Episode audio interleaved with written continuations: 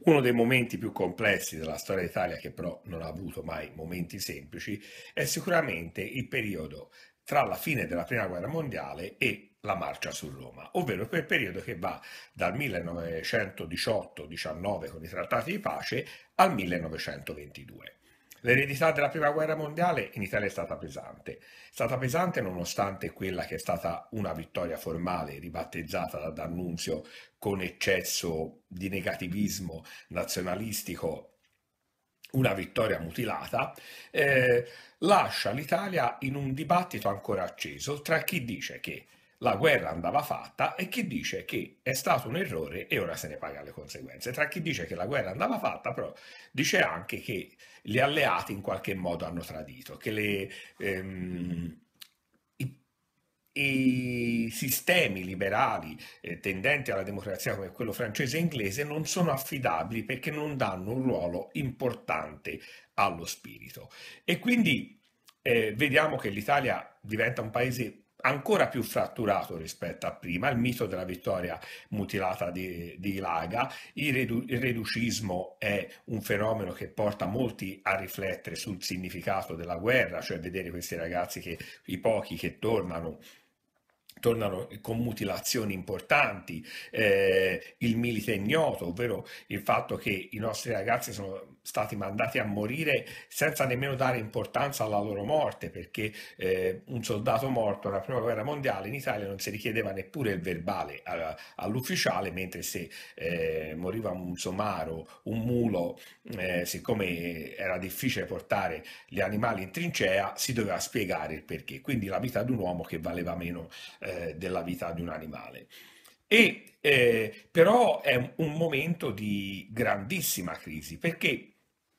uno degli atteggiamenti tipicamente italiani è quello che quando un, un, sistema c'è e che comunque mantiene alcuni equilibri, anche sconvenienti, però equilibri sono, eh, il sistema si critica ma si mantiene sostanzialmente, no, eh, troppo faticoso mettersi a cambiare, ma quando questo sistema crolla, poi l'atteggiamento di tutti è cercare le responsabilità, cercare le colpe, come per scaricarsi la coscienza rispetto a questo. E questo porta a una guerra di tutti contro tutti, dove in genere eh, emergono le forze peggiori e in questo caso vedremo proprio l'emersione del pensiero, eh, l'emergere del pensiero fascista eh, in modo concreto e disastroso eh, per il paese. Allora, come abbiamo detto eh, nella lezione precedente, Orlando e Sonnino vanno a trattati di pace, hanno la delega in bianco, ma poi i risultati non ci saranno, quelli aspettati, e allora Orlando e Sonnino si dimettono. Diventa eh, presidente del Consiglio eh, Nitti. Nitti è un ex radicale, è un uomo che vuole tendere alla democrazia e che si ritrova a ereditare una situazione disastrosa, cioè c'è da fare la riconversione da un'economia di guerra a un'economia di, fa- di pace, cosa estremamente complessa, c'è da calmierare il prezzo degli affitti perché eh, la lira non vale più niente, quindi il mattone è salito in maniera vertiginosa e i proprietari di case ne approfittano in modo indebito. Quindi c'è da fare tantissime operazioni, oltre che a una collocazione internazionale, da migliorare i rapporti con il neonato regno di Jugoslavia, perché rapporti fortemente eh, incrinati del momento della genesi di questo Stato durante la Prima Guerra Mondiale, perché secondo molti italiani si è preso delle terre che appartenevano a noi, e eh, mandare avanti un sistema economico difficile e allo stesso tempo eh, traghettare il sistema liberale verso una maggior democrazia. Per far questo Nitti eh, fa una legge elettorale, una legge elettorale eh, a mio avviso sensata, eh, un sistema proporzionale puro. Però un sistema proporzionale puro che probabilmente è il sistema più democratico possibile, non sempre attuabile e forse in Italia quello non era al momento perché i vecchi e tradizionali partiti liberali stavano segnando il passo i partiti che emergevano erano tanti, però nessuno aveva la capacità di sfondare, di prendere la maggioranza assoluta, mancava una capacità di dialogo tra i partiti e quindi questo proporzionale eh, puro con eh, scrutinio di lista eh, produce effetti negativi, non per colpa di chi ha ideato la legge, ma proprio nella applicazione politica, se così si può dire, della legge e eh, vediamo che si entra in quella sorta di ingovernabilità che spesso è diventata un alibi per molti governi italiani anche nel periodo repubblicano, cioè quello di dire che avrebbero potuto fare cose ma non le hanno fatte a causa di un sistema che è ingovernabile. Non è così vero, però in questo caso vediamo che la, l'ingovernabilità viene accentuata, anche perché questo è un periodo dove nascono, cioè più che nascere, nascono, ma anche si sviluppano dei partiti di massa. Eh, nel 1919 nasce il Partito Popolare, quindi eh, un partito eh, di chiara origine cattolica, anche se eh, in Espedit ancora non è stato tolto, il Partito Popolare fondato da Don Luigi Sturzo e Alcide De Gasperi, che ha una sorta di tre correnti, una corrente centrista interclassista, una corrente confindustriale, una corrente legata al sindacalismo bianco che vorrebbe occupare alcuni spazi storicamente presi dalla sinistra. Il Partito Socialista è un partito che eh, si sta sviluppando in maniera molto forte, però è diviso in una sorta di quattro correnti. L'anima classica riformista eh, di Turati, che vede la possibilità di dialogo anche con le forze industriali, eh, una parte di socialismo libertario che vorrebbe un miglioramento delle classi proletarie ma non guarda con simpatia o quantomeno non con una simpatia estrema all'esperienza dell'Unione Sovietica. Altri due gruppi, gli ordinovisti di Gramsci, Togliatti e Terracini che vorrebbero ripartire proprio dal giornale Ordine Nuovo e dai consigli di fabbrica, ovvero i soviet, e quella di Bordiga, astensionista rivoluzionaria, che invece guardano con estrema simpatia all'esperienza dell'Unione Sovietica. Quindi eh, anche qui i partiti ci sono, ma sono molto divisi in correnti. Poi eh, continuano ad andare avanti eh, i liberali di Giorritti, i liberali conservatori, però nessuno di questi partiti sembra in grado di governare in maniera decisa l'Italia. Il fenomeno del nazionalismo si sviluppa ancora di più a causa del reducismo, a causa del mito di D'Annunzio della vittoria mutilata. Tant'è che eh, Nitti è costretto eh, a dimettersi anche perché tra il 19 e il 20 in Italia esplode il biennio rosso. Il biennio rosso esplode in tutto il mondo, con significati e accenti simili, ma anche diversi. In Italia molto forte, ci sono più di 3.000 scioperi, cioè quindi tantissimi scioperi al giorno di categoria eh, generali, da fatti da gruppi non sindacalizzati, da sindacati eh, riconosciuti e qualcuno di questi scioperi è per migliorare le condizioni dei lavoratori, qualcuno di questi scioperi è di aperta adesione e simpatia al modello sovietico e ovviamente quelli sono quelli che spaventano di più.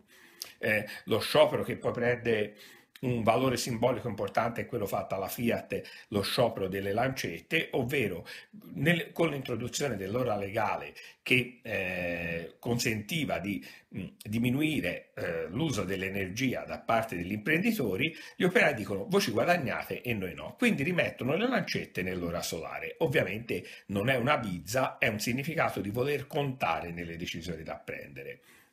Di fronte a questa valanga di scioperi, a un certo punto molti industriali serrano le fabbriche, le chiudono e gli operai, in un, in un atto eroico, le occupano dimostrando che le fabbriche possono produrre senza la figura dell'imprenditore. Sempre in questo biennio vediamo l'impresa folle di D'Annunzio eh, a Fiume che mette in difficoltà i rapporti con la neonata Jugoslavia e che poi sarà risolto dal governo Giolitti. Di fronte a queste situazioni Nitti si dimette e diventa capo del governo per l'ultima volta eh, Giovanni Giolitti, che sarà eh, capo del governo tra il 20 e il 21. Giolitti risolve molte delle questioni, però alla giolittiana, con, cioè con una visione ottocentesca e non novecentesca. Si arriva agli accordi di settembre del 20, dove gli operai ottengono molte cose dopo questi scioperi, come garanzie salariali, eh, pensionistiche e di assistenza, però non ottengono la possibilità di mm, eh, entrare nelle decisioni dei piani industriali delle fabbriche. E vediamo anche un atteggiamento della CGL che firma l'accordo non perché, solo perché è convinta, in parte è convinta, in parte no, ma perché ha paura dei gruppi non sindacalizzati e del neonato sindacalismo bianco che si occupa più dei braccianti che degli operai, ma che comincia ad avere un, un'importanza eh, forte nel paese. Eh, Giolitti è costretto anche in modo non consono alla, alle sue caratteristiche a risolvere eh, il problema di, di, Fiume di D'Annunzio con il Natale di sangue eh, del 24 dicembre 1920 dove gli italiani combattono contro altri italiani per frenare questa esuberante arroganza inutile del poeta Abate. Giolitti, visto che non si riesce a trovare una quadratura eh, per fare una legge elettorale nuova, si dimette cercando di riprendere un'importanza parlamentare e diventa eh, capo del governo Bonomi. Però intanto è nato nel 19, 23 marzo del 19, il movimento dei fasci da combattimento guidati da Benito Mussolini un movimento che si definisce eh, sindacalista, socialista, rivoluzionario, ma che compie violenze molto forti, specialmente nei confronti dei socialisti. E a causa anche del lasciar fare di Giolitti, eh, l'esercito e eh, le forze dell'ordine mh, sembra che sostengano di fatto in alcune azioni fascisti, ovvero non fanno niente per fermarli nelle violenze contro socialisti. In pratica Giolitti sta pensando che il male minore tra socialisti e fascisti sia quello dei fascisti, commettendo eh, un errore gravissimo che si pagherà amaramente. Infatti,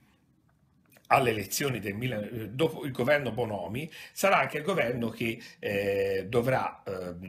in qualche modo eh, essere garante di una sceneggiata, la stretta di mano tra Mussolini e i socialisti per mettere fine alle violenze, è come se ci fosse una responsabilità da tutte e due le parti e i socialisti sbagliano a, a fare questa stretta di mano perché è come definirsi responsabili di un clima del quale non sono assolutamente responsabili. Fo- un atto di responsabilità forte, ma forse anche eccessivo da parte dei gruppi socialisti. Eh, Giolitti manovra il Parlamento e alle elezioni che si svolgeranno nel 21 con la legge Nitti, lui si presenta con dei blocchi, blocchi nazionali, che sono una delle tappe del sistema bloccato dopo il connubio Cavour-Rattazzi, trasformismo dei Pretis Minghetti, patto Gentiloni. I blocchi nazionali vanno da liberal conservatori, liberal progressisti, eh, fascisti, nazionalisti contro i gruppi socialisti che eh, da par suo si stanno anche dividendo perché eh, nel 1921 al congresso di Livorno al teatro Goldoni, l'ala eh, degli ordinovisti e degli astensionisti abbandona il teatro Goldoni per andare al teatro San Marco e fondare il Partito Comunista Italiano che entrerà nella terza internazionale eh, voluta da Leni e si stacca dal Partito Socialista, quindi una sinistra dinamica, importante, la nascita del Partito Comunista ha un valore simbolico, affettivo e anche politico enorme, però segna anche il distacco della sinistra in un momento in cui la destra avanza. Questi blocchi nazionali riescono a vincere le elezioni, però portano 45 deputati, 35 fascisti e 10 nazionalisti in Parlamento e rappresenteranno questi deputati la testa di ponte per portare eh, Mussolini al governo il 28 ottobre del 1922. Proseguendo in questo percorso che ci porta fino alla marcia su Roma, eh, il partito fascista ora ha dei rappresentanti in Parlamento, Mussolini comincia a mostrare una faccia più borghese, più moderata rispetto alla faccia militare e dura di prima. Questo gli porterà anche eh, dei problemi all'interno del movimento fascista, specialmente